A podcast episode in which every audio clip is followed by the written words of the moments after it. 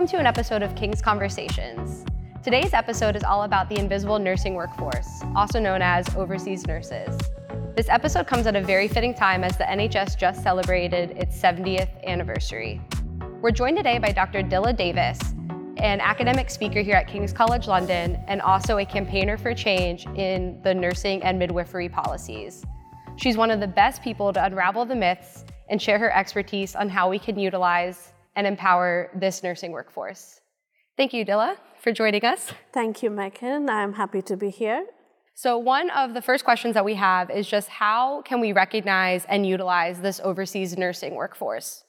Before we go on to how the UK is recognizing, I think uh, we need to uh, mention the levels of um, IE and internationally educated nurses in UK. So predominantly what we see is the international educated nurses being recruited straight into the NHS system. Okay. Um, they have to pass a number of loops uh, to get into the nursing and midwifery register, and then they start working in the NHS, and that's fine. Then we have another, the invisible nursing workforce. Uh, these nurses are um, trained back in their home countries, but they are working in UK as unregistered practitioners. So when I say unregistered practitioners as band 2, band 3 or band 4 um, in the health and social care setting. So it is this small, not small, um, we have evidence of more than 3,000 of such nurses working in, in, wow. in UK and uh, in a low, low paid, undervalued kind of a framework. It is this cohort of nurses that the UK has not yet recognized. So um, the other um, nurses who's, who are coming in through the normal channels, through the normal recruitment channels, um, they are being supported by um, the preceptorship programs, orientations, pastoral care. Um, and you have a number of international nursing and midwifery associations who support this recruitment and um, newly recruited nurses. However, uh, we turn a blind eye to these particular cohort of nurses. And with that stratification of international nurses, how does that stratification even start? The story begins uh, around in 2000 uh, 2001. At that time, when the international nurses came over to UK, when, when they were recruited, um, it, it was a very simplified process. They came over here, they followed an adaptation course. So in the NHS, there's an adaptation uh, place for them through which they were supported by a mentor. Um, and um, uh, after four to six, year, uh, six months, uh, they get their NMC uh, PIN number.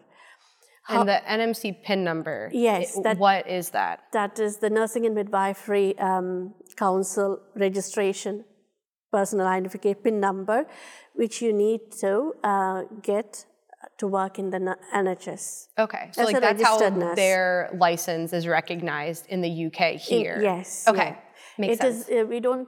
I don't think it's a common term license. We say registration. Okay. And the yeah, PIN yeah. number. Yes. Yeah. Um, so, um, but then um, after in, during that period 2000 2001 2003 there was a lack or deficit of adaptation places uh, funded adaptation places. So uh, uh, nurses were coming in, but they were not getting these adaptation places. So what they did was they went to, uh, they paid and went to nursing homes to get that adaptation place and to get their PIN number. And then they uh, came into the NHS to work as a registered nurse. It is called the backdoor policy. Um, uh, but they came into work.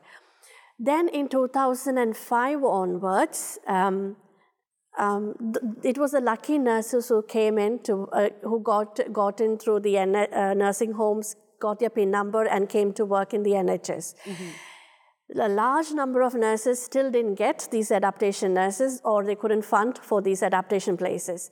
They were left in a kind of a limbo. By that time, in 2005, Nursing and Midwifery Council started with an English language test. So okay. any overseas nurse who came over, apart from uh, European nurses, they have to undergo the English language test. Uh, they started off with the um, IELTS, the International English Language Test That's the, uh, the first one. Um, and they have to pass at a score of seven, level seven. It was extremely hard for many of these nurses. They didn't. Uh, they attempted 13, 14 times these exams, wow. but they didn't get the required seven. They are getting so they are tested across the four domains of English language. They are um, the speaking, the listening, the writing, the reading, um, and they so they have to get seven across the four domains. Okay. Um, then over the, over the years, NMC said not just IELTS, we can have OET language test, that is occupational English language test. Uh, even then, and the required score was B, even across the four domains, but even then, uh, these particular nurses found it very difficult because we have to understand the context. Uh, because the question would be, oh, the newly recruited nurses can pass these language tests. Why are these nurses who have been in this country for the past 16, 17 years cannot pass these language tests? Yeah. These newly recruited nurses, they have been trained, they have trained under the exam conditions to pass the language test. Yeah. They have been focused to pass these tests. Whereas these nurses, they have been working in the English culture, adopting the language nuances, and um, they don't have enough money to go and um, undertake this language training. Mm-hmm. So they just pop in to do the language test, and then they don't get the required score. So um, what happened was. Uh, it was brought to our attention. When I say our attention, I have a colleague who works as a South Asian organ donor um, campaigner. So when, when she goes from one part of the country to other, she heard these stories of these nurses. And um, she contacted the NM's Nursing and Midwifery Council and said, why are you asking them to do these English language tests? Um, um, they are British citizens. So and then the Nursing and Midwifery Council said, where is the evidence for these particular nurses? Then she asked me uh, to get into the picture, and that's how I got into the picture. So um, I put my research hat on, and then uh, we undertook a research. Um, it was um, quick and rapid research because we had to present the data at the Nursing and Midwifery Roundtable. So we did a questionnaire survey, and it was just through the Facebook, closed Facebook groups. Um, we have a community, Kerala Nurses Community, so around 7,000 nurses are in there. So we just put it in there, and within two weeks, we got 859 responses wow. just in that Facebook group. So we understood it was tip of the iceberg, this, yeah. this cohort of nurses. And, and the most poignant of all was 13 of them were master's educated. Wow. It, it, it really upset me because I was just thinking if it was my daughter doing a finished a master's in UK and then working as a band four or band three. So uh, we presented this data at the Nursing and Midwifery Council. Following that, um, the council agreed there is a case for change and um, they they uh, formed a group called the External Advisory Group.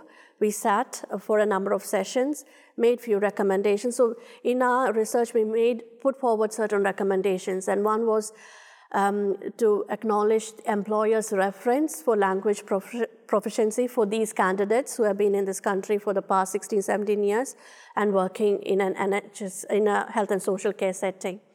So they, they took on board that recommendation, and the, um, and the, EA, the external advisory group put forward a public consultation because it was a change in the policy, yeah.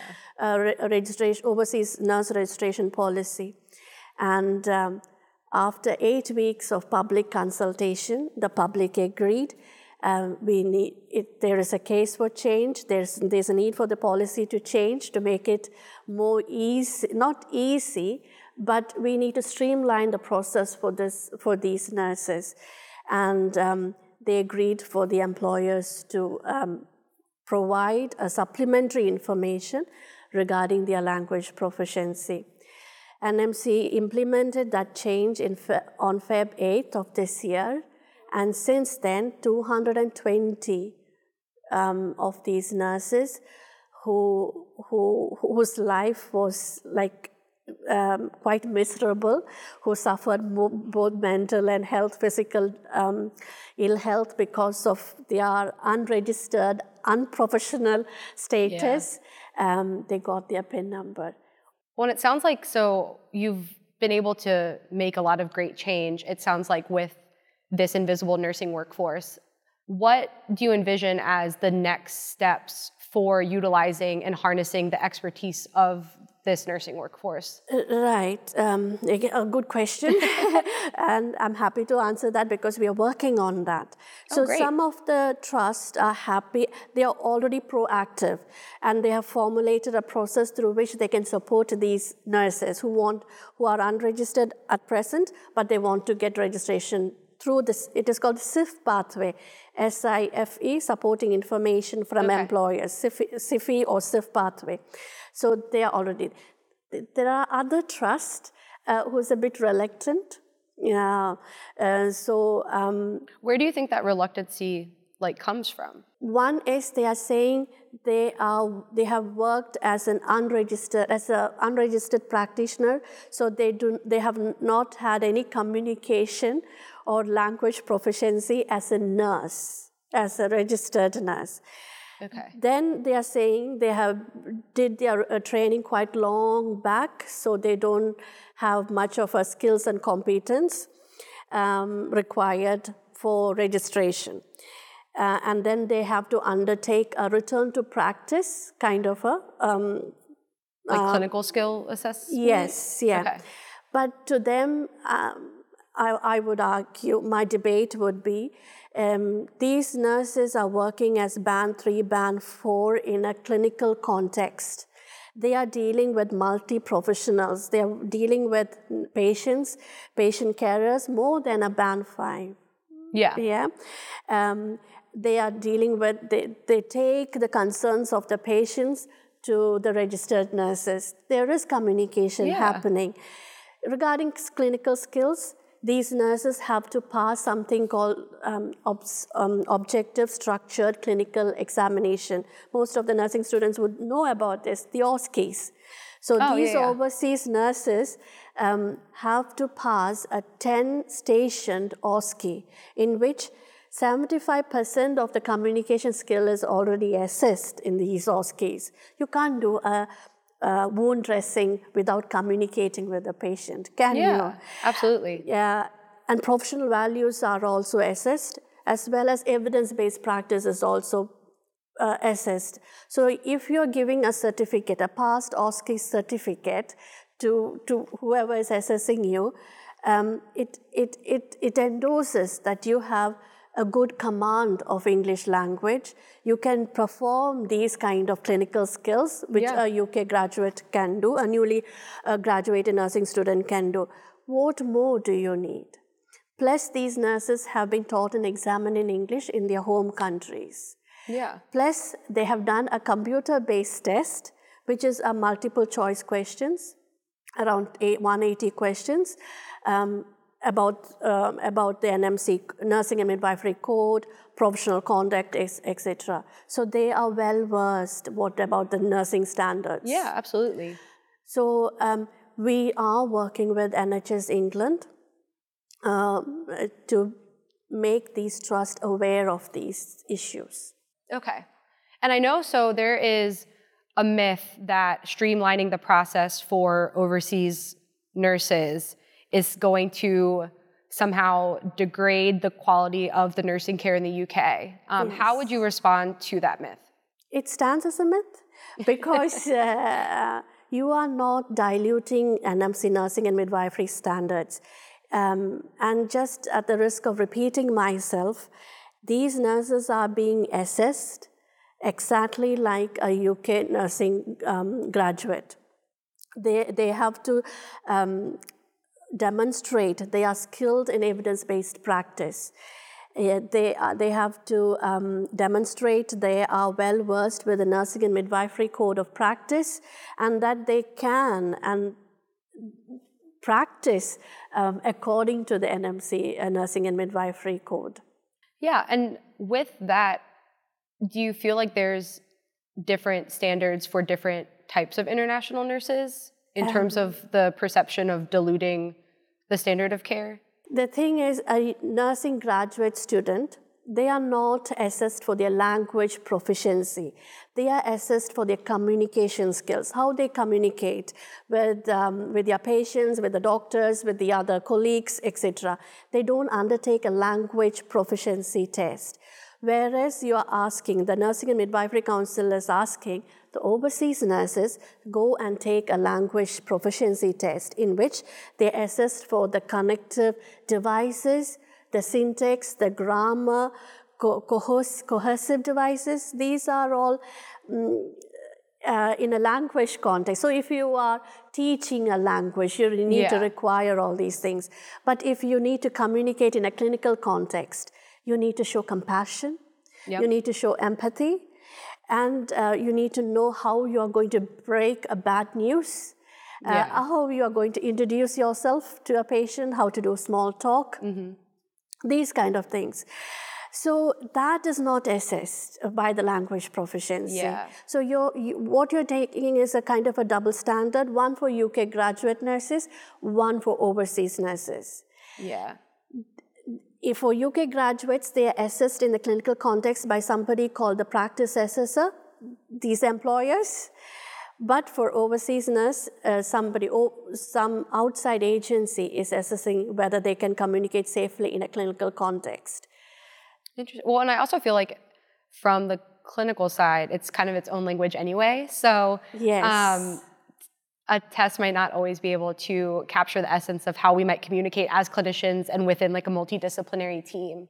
Yeah. Um, uh, with this uh, myth, what you just mentioned about the double star, kind of a two-tier system, there is this myth that if you pass the English language test, that's it. You are going to be successful in, in your communication in the uh-huh. clinical context. No, I think we need to spend a few uh, months at least to adopt to the cultural nuances of that clinical context. Yeah. I remember when I came um, in 2001, I said to my ward manager, the patient expired. And she looked at me like I've said something Greek or Latin. Um, and then she said, Dilla, you don't say patient expired. Yeah. You say um, it's only the tablets and things like that which expire. Yeah patients either pass away or. Yeah. But it, when I did my training, expired was a more um, good language, uh, polite mm, language. Yeah. We don't say passed away. So um, there's that difference. If a patient says, I want to spend a penny, um, I don't think a newly recruited nurse would be able to understand what the patient means. Yeah. So these kind of uh, idioms uh, yeah. and phrases that we use, we need time to adjust to it. Absolutely, because even like some of the drug names here are different, but it's the same drug. So if you're coming from somewhere that uses a different word for it, you might not necessarily understand the treatment plan right away. But after you've adjusted to like a clinical context, yes. you will have a better understanding of just the clinical language, which is always just so different no matter where like you go. And the accents. Yes. That's another can of worms, isn't it?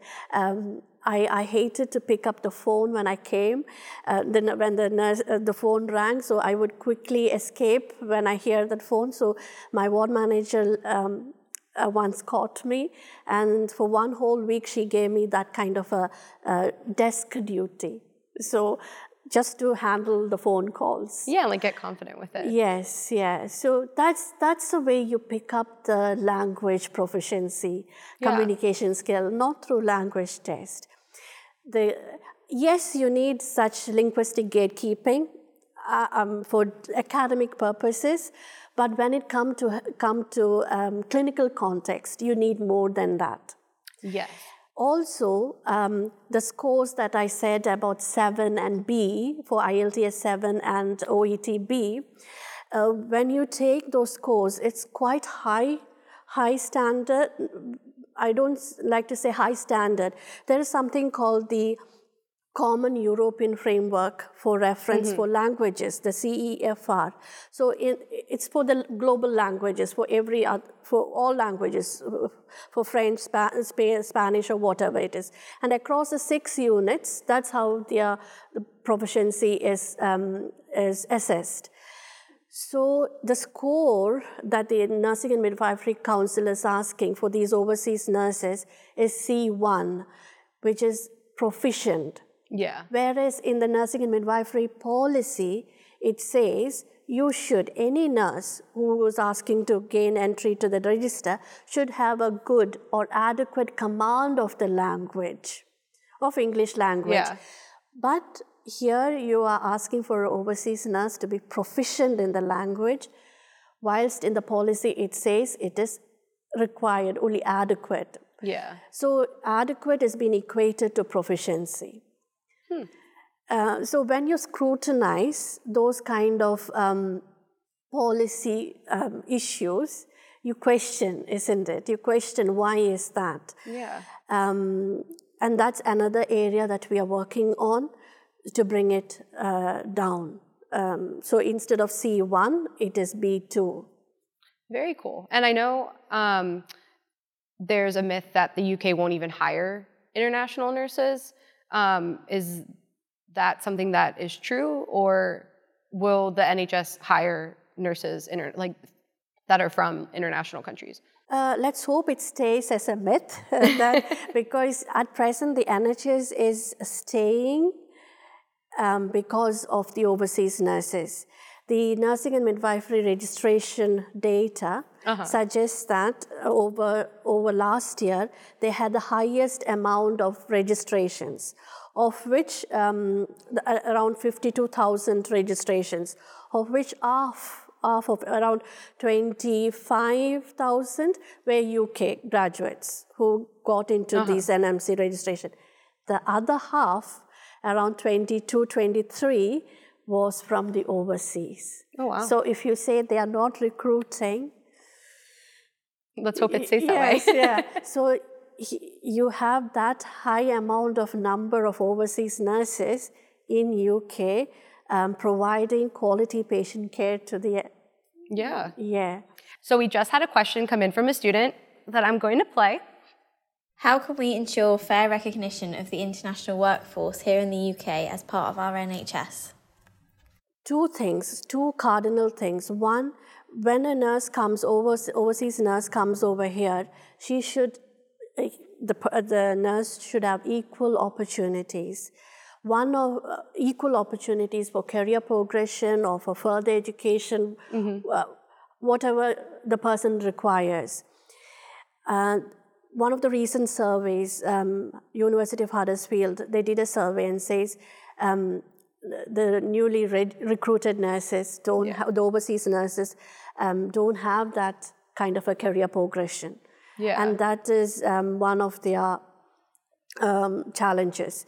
The other uh, issue is about um, the racial discrimination, um, the language that we use to um, speak about these international nurses is very derogatory. So that's another issue. Third, uh, they are sold a kind of a, um, a different picture of the NHS and UK life Yeah. by the recruitment agencies. And it's only when they come over here they understand that is not the reality. Yeah.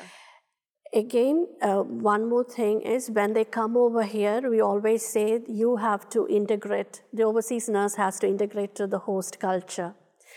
I would say it is a two way process. Yeah. Um, we have to, when I say we, um, NHS has to understand, acknowledge the cultural richness this overseas nurse brings over, the different kind of perceptions these nurses bring over. Well, and I feel like in healthcare we preach cultural competency because you have families that you're treating from all different places.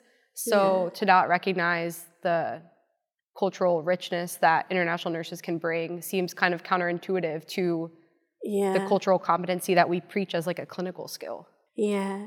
Um, we always say again about orienting the new staff to our system, but we also, whoever is in the in place, they also needs orientation to this new staff. Yeah. Their their expertise, their experiences, what they are bringing in, and only Yeah. then you can harness their skills and expertise. Yeah, absolutely. You spoke about perceptions, uh, wrong per- perceptions, and I think that's the biggest um, um, issue that um, we have to tackle. Uh, even before you perceive an internationally educated nurse, um, you have certain dangerous assumptions in you. Yeah, One like of those dangerous assumption is that these internationally educated nurses cannot speak good English. Yeah. Uh, they don't have such skills and training, proficiency or competency.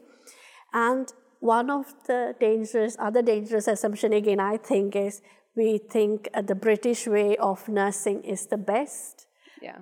So, um, and when you develop policies based on these dangerous assumptions instead of evidence, Yeah. it can lead to systemic injustice. And one was this, um, one such as this unregistered practitioners, Yeah. the invisible workforce. Well, it sounds like, you know, through your position in campaigning for that, you've made a lot of great change to hopefully work towards It was not one man thing. Yeah. we had a, a good team. yes, a good team. My co- uh, um, colleague, um, as well as a few others, and um, NHS England, Health Education England, NMC themselves. And I think uh, when you go um, and debate and negotiate with such a powerful regulatory agency, Yeah. you have 7,800 thousand registrants under this powerful regulatory body and then you wonder how can they make mistakes whether they make mistakes Yeah. and then um, you scrutinize the, you interrogate